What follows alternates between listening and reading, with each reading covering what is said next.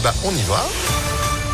Bonjour Sandrine Ollier. Bonjour Phil, bonjour à tous. À la une, 137 morts et 316 blessés ukrainiens. C'est le bilan depuis le début de l'invasion russe hier matin d'après le président ukrainien Volodymyr Zelensky qui affirme que les Russes visent des civils à Kiev, la capitale touchée par des bombardements tôt ce matin.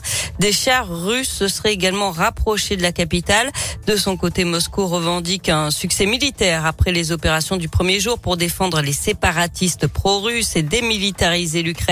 Le Kremlin explique vouloir en faire un pays neutre. 100 000 personnes ont fui dans le pays, des milliers à l'étranger. Et ce matin, Jean-Yves Le Drian, le ministre français des Affaires étrangères, dit craindre désormais que la Russie n'étende sa guerre à la Moldavie et à la Géorgie. Cette nuit, Emmanuel Macron a annoncé l'envoi de soldats français en Estonie et en Roumanie dans le cadre de l'OTAN.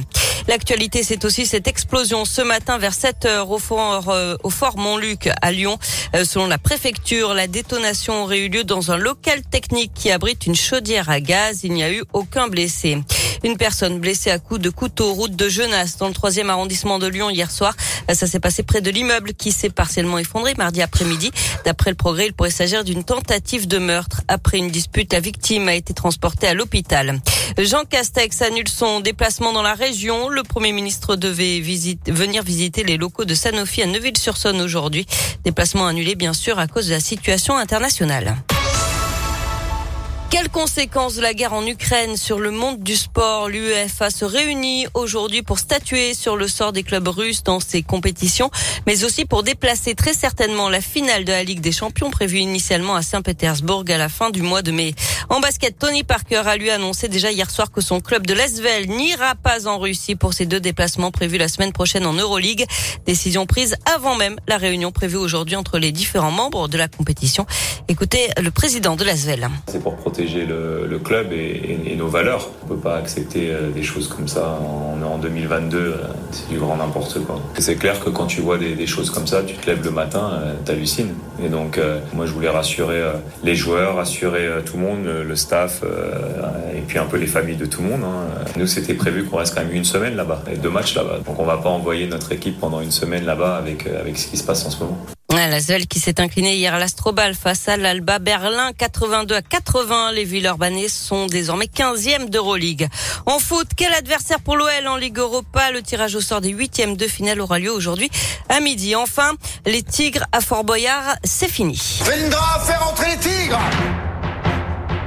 c'est ce qu'a annoncé la production de l'émission France 2. Ils étaient présents depuis la création de la célèbre émission en 1990. Alexia Laroche-Joubert précise que la production va verser une somme très importante aux propriétaires des tigres pour la nourriture et les soins des félins jusqu'à leur mort naturelle. Les tigres étaient placés euh, deux mois par an dans le fort le temps des tournages et passaient le reste de l'année au Puy du Fou. Oh, les clés, les clés, Sandrine, les clés, l'énigme, l'énigme, je suis rayé, je fais, je vais peut-être partir, je suis.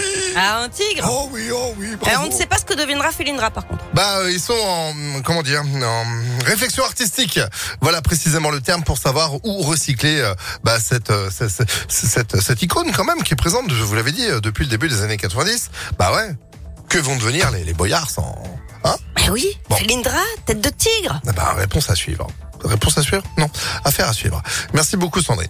Bon, vous n'avez pas de réponse pour le moment, mais on en aura plus tard. Vous êtes, vous êtes de retour à 10h en attendant. À tout à l'heure. Allez, l'info continue sur impactfm.fr. Météolion.net